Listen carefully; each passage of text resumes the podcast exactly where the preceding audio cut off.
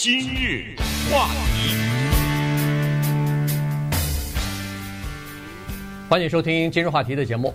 呃，刚才在路况的时候呢，其实我们已经说了哈，是美洲的高峰会啊，现在在洛杉矶举行呢，实呃应该是礼拜一到礼拜五啊，六号开始一直到十号结束，但实际上呢，是从今天才算是正式开始，原因是今天这个。呃，拜登总统来洛杉矶啊，来亲自主持这第九届这个美洲高峰会。那么在这个前两天呢，人们反而没太注意这个高峰会它到底内容是什么，要谈论什么东西，反而注意的是谁要来参加，谁不能来参加，以及谁选择说要抵制这次的高峰会啊。所以呢，这个倒变成人们这个津津乐道的呃这个谈论的焦点了。原因是这样子的：六月六号。开始这个高峰会，呃，很多的这个就是各国各国的首脑啊，他们的代表啊，就已经来到美国，来到洛杉矶。但是六月五号的时候，国务院还没有一个确切的名单，谁要来，谁不能来，所以这个就很麻烦了，这个就造成了一点混乱啊。呃，一直到六月五号的时候，国务院最终是宣布了啊，是说。呃，他们在这次的高峰会当中呢，有三个美洲国家是不被邀请之列的，一个是古巴，一个是委内瑞拉，另外一个是这个呃，哎，中美洲的另外一个国家尼加拉瓜，哎，尼加拉瓜啊，所以呢，这三个国家呢是不被邀请的。那实际上在这个之前，这个墨西哥的总统啊就已经说了，说如果你要是不邀请其他的美洲国家来参加，那对不起，我也不来参加。因为他说，你美国不能再使用这样的叫做分裂的政策，呃，这个门罗主义的政策了。呃，我们都是一个大家庭的，我们都是美洲国家的这个，所以美洲国家和加勒比海这些国家是有权利参加的，只不过是在美国举办，你只是一个主办国，你没有权利决定邀请谁不邀请谁，你必须所有的国家的人都要邀请。这个就像联合国一样啊，联合国大会尽管它总部在这个纽约，那么。有很多和美国开战、和美国呃，比如说敌对的，像古巴呀，像什么呃伊朗啊，像呃俄罗斯啊什么的，这些代表有的时候参加联合国呃这个大会，或者是他们来的人，呃国家元首参加联合国大会，你必须要让他们进来啊，你不能不让他们呃呃这个参加这个大会啊。所以呢，美洲国家峰会也是这个情况，结果一下子呢，你看现在就闹得大家都有点儿。觉得哎呦，这个美洲国家峰会是不是有点风光已经过了？呃，至少它凸显了一个问题，就是美国在美洲，在拉丁美洲这个区域呢，看来影响力是有点下降了。嗯，开会吧，我觉得拜登是不是很爱开会啊？前一段时间开过，去年开过一个民主大会，啊、那个是线上的，可能不过瘾。这一次呢，要召集美洲的这些国家来开会，但是这个这个会啊，从一九九四年克林顿时代开始的。呃，它不定期，每三四年呢开这么一次。呃，当时的目的啊非常简单，就是希望啊让这个拉丁美洲还有美洲的这些国家能够互相的沟通一下。但当时呢，很大一部分是希望解决贸易问题，能够建立一个呃美洲没有壁垒的贸易区。但是这个事情呢，最后也没有成功。那么美国请这些国家来啊，都是像。咱们像呃中国古代人都是说嘛，这个谈笑有鸿儒，往来无白丁，所以他不请这几个国家是有原因的，因为这几个国家啊都有一些政治人物啊，呃超越了法律规定的这个限期，或者是更改了法律，呃基本上是无限期的当了这个国家领导人。比如说像古巴的啊，可能我不知道有多少人还记得古巴现在的总统是谁？呃，Diaz-Canel，啊这个已经呃算是比卡斯特罗他们都要好很多了。但是并不让美国并不入美国的法眼。另外一个呢，委内瑞拉的这个负责人大家都知道了啊，这个马杜罗，呃，美国曾经有一度时机想把他干脆就解决掉，但是呃，最后他还是撑起来了。那么像马杜罗，肯定他要是来到这个峰会的话，恐怕估计也会对美国口出不逊，所以美国也没有邀请他。尼加拉瓜也有同样的情况。另外还有啊，即使巴西的总统呃叫做博索纳罗，他虽然说来了，但他其实是摆了谱有条件的。就是他说，我要求这个拜登总统要跟我安排一个双边会谈，那我才会来。那还有就是这个阿根廷总统 Fernandez，呃，他是拜登总统单独给他打了电话以后，那么才才答应来参加这次峰会的。当然了，墨西哥总统这个呃 Lopez 嗯，Obrador 他不来，但是他派了他的外交部长。他不来的很大原因啊，当然他是说，就是呃，你应该邀请这个美洲的其他国家，你不能做主说哪些国家啊、呃，你认为不民主，不如你的法眼，所以你就不请他。但是呢，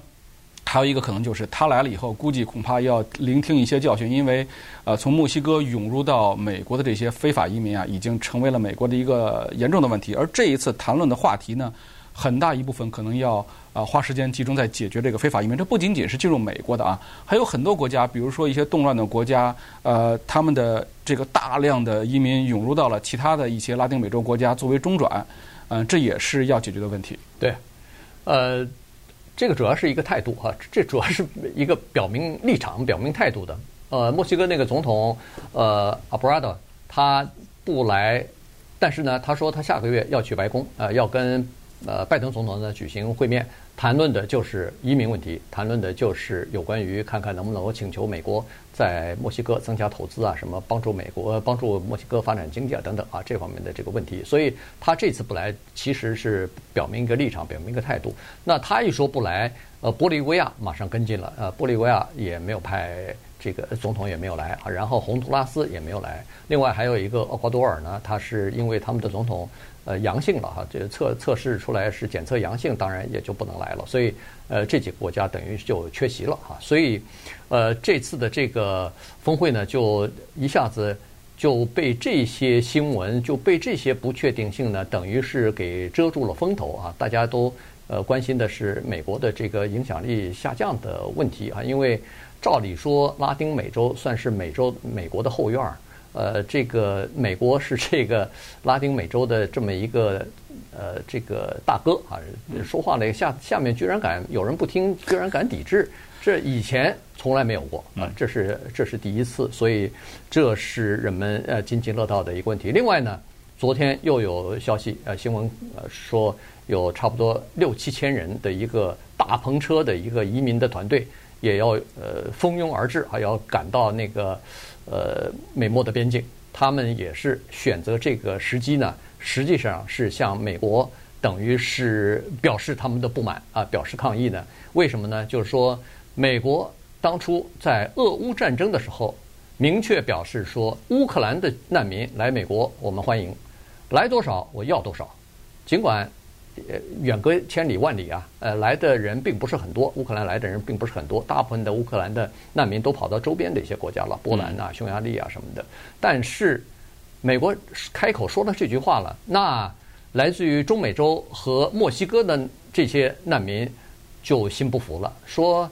我们是你的后院，我们是你的邻居，您这邻居不帮不让我们进来，还阻拦我们，凭什么就乌克兰的那些难民？您就张开双臂来拥抱他们，来迎接他们呢？所以你看，这个墨西哥和中美洲的这些，就是逃离家园，就是自己的国家里边有战乱呐，有这个经济不景气，找不着工作，饿肚子啊，这种情况，他们想要来到美国，呃，进入国境不允许啊。但是问题，呃，有了这种双重对待以后，双重标准之后呢，他们就比较气愤。所以在呃这个时候呢，选择这个机会呢。呃，就看这个大篷车啊，有的人抱着孩子，有的人这个携家带口的，有很多妇女，有很多小孩儿，就涌到这个美墨的边境来了。嗯，呃，除了这些非法移民呢，他们除了这个自己的自身的国家的问题啊，他们也觉得美国确实一个比较富裕的国家，而且美国一贯的啊。对于这个移民政策啊是比较宽松的，呃，其实即使是在共和党的总统时期，还有民主党的总统时期，都推出过对移民进行大赦的这些法案。所以，可能是因为这样的影响吧，大家总觉得只要我来到美国的话，我总是有办法的。嗯，而确实是啊，一个国际化的这个城市，像洛杉矶啊、纽约，包括其他的地方啊，嗯。让世界来自各地的人都有自己生活的一席之地，是他们的一个标志，也是他们呃的一个值得标榜的事情。所以在这种情况下啊，呃，移民的涌入可能会是一个问题。另外一个还有就是我们刚才说到过啊，这个经济问题其实是呃这个峰会的一个重要的呃一个一个重要的基础吧。当时九四年的时候，现在呢，能不能是说美国在在经济上给这些国家给予帮助？甚至跟中国竞争，因为中国的一带一路确实是花了很多的时间和精力，还有金钱在这些国家上。美国能不能安定自己的后院？那么这一次峰会呢，希望能起到一些作用。今日话题，欢迎继续收听今日话题的节目。美洲峰会呢，实际上是九零年代刚才说了开始的哈，因为在九零年代初的时候呢，呃，整个的拉丁美洲充满着希望啊，因为那个时候苏联已经解体了，呃，形成世界格局和这个整个影响整个呃国际局势的这个冷战也已经结束了。呃，在中南美洲，在拉丁美洲呢，情也也差不多啊。内战已经很多国家都已经停止了，再加上有一些非常顽固的一些军政府啊，一个一些这个呃军事独裁者的政权呢，也已经纷纷的瓦解或者是倒台了。比如说在阿根廷啊、智利啊、巴西啊，所以那个时候呢，呃，当时的克林顿总统呢看到了这样的机会，所以呢他就发起来呃成立了这么一个峰会啊。所以第一届这个。呃，美洲国家高峰会呢，就是在呃我们佛罗里达州的迈阿密举行的。因为在佛罗里达州，尤其是在呃这个迈阿密这个地方，是有很多的呃这个移民的，尤其是古巴的移民比较多啊。所以呢，呃，在这种情况之下呢，呃，当然就呃就说引起了大家的兴趣啊，大家都希望说。哎，在这个整个的区域之内，看看有没有什么呃发展经济啊，有没有什么呃更好的机会哈？因为呃当时军人的政权垮台之后，呃民选的政府上来以后呢，大部分的官僚啊，大部分的总统啊，什么总理啊，都是技术官僚，所以他们呢是以发展经济为呃优先考虑的。所以那个时候就是显示出来一派欣欣向荣的这个向上的局面，呃大家之间也。彼此都有互这个信任，呃，同时合作也比较紧密。但是呢，呃，实际上从一开始呢，这个呃区域的这个高峰会就有一些问题。所谓的问题，呃，体现在两点哈。第一点就是说，一共举行过九次高峰会，这是第九次，前八次呢都没有过一个叫做联合声明啊，联合的宣言。因为开这种区域性的大规模的高峰会，其实最终的。结果就是要发表一个宣言，哈，这个不管是什么巴黎的气候会议啊什么的，最后你看都有这么一个宣言出来。可是呢，在美洲的高峰会没有一次有宣言。当然这次呢，美国是希望要有一个洛杉矶宣言啊，就是关于人，就是关于移民的这方面的这个宣言。但是现在也有人感觉到有点疑惑，是不是可以达到？因为中美洲的洪都拉斯没有来，然后墨西哥的总统没有来，他这个墨西哥是恨不得是进入到美国。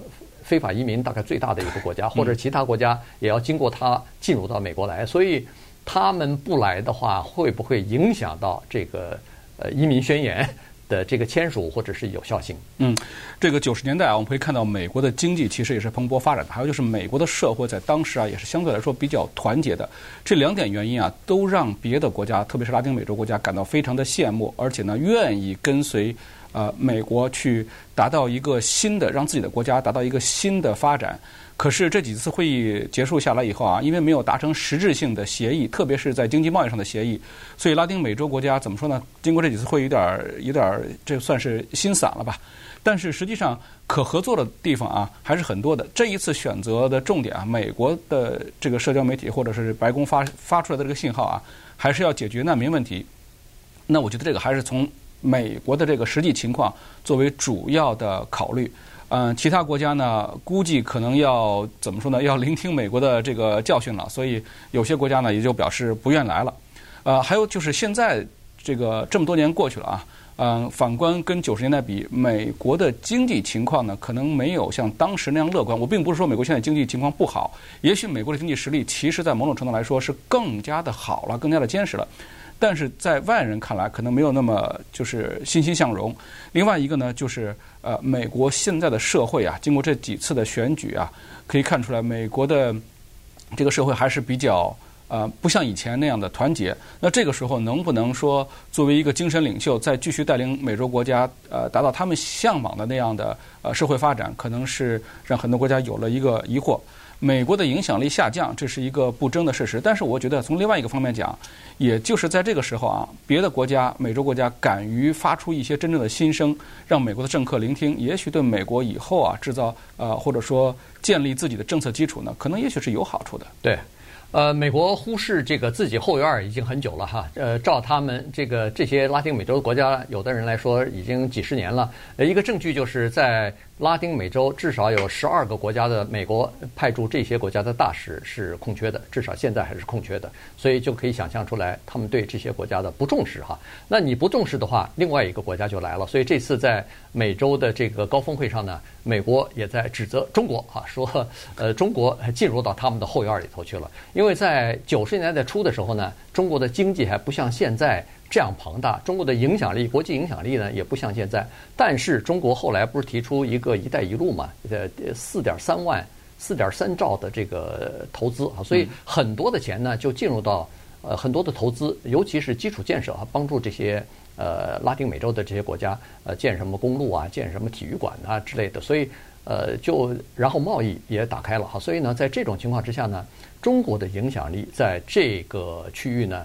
逐渐的也开始形成了，而且和许许多国家都变成第一大的这个贸易伙伴了哈。所以这样的话呢，美国就感到有点紧张了哈。他们认为说，哎呦，自己的后院里边怎么突然来了另外一个大国进入到我的家门口来了？所以呢，这也是美国呃最近感到比较忧心的地方。所以在这次的大大会当中呢，相信美国大概也会。呃，不遗余力的要告诉这些国家，说是还是跟我们合作比较好，我们呃不会不管你们的啊，我们都是一个这个区域里边的国家，呃，这个地理上也比较接近等等，呃，一定会用这个贸易也好，用这个呃其他方面也好呢，来呃拉拢这些国家啊，看看能不能够重新达到一个。呃，比较坚实的，或者说是呃，巩固呃各国之间和美国的这个关系的这样的一个作用啊。但是，呃，具体的这个会议的内容，或者是具体最后会达成什么样的结果，能不能够签署一个共同声明，发表一个共同声明呢？我们还要拭目以待。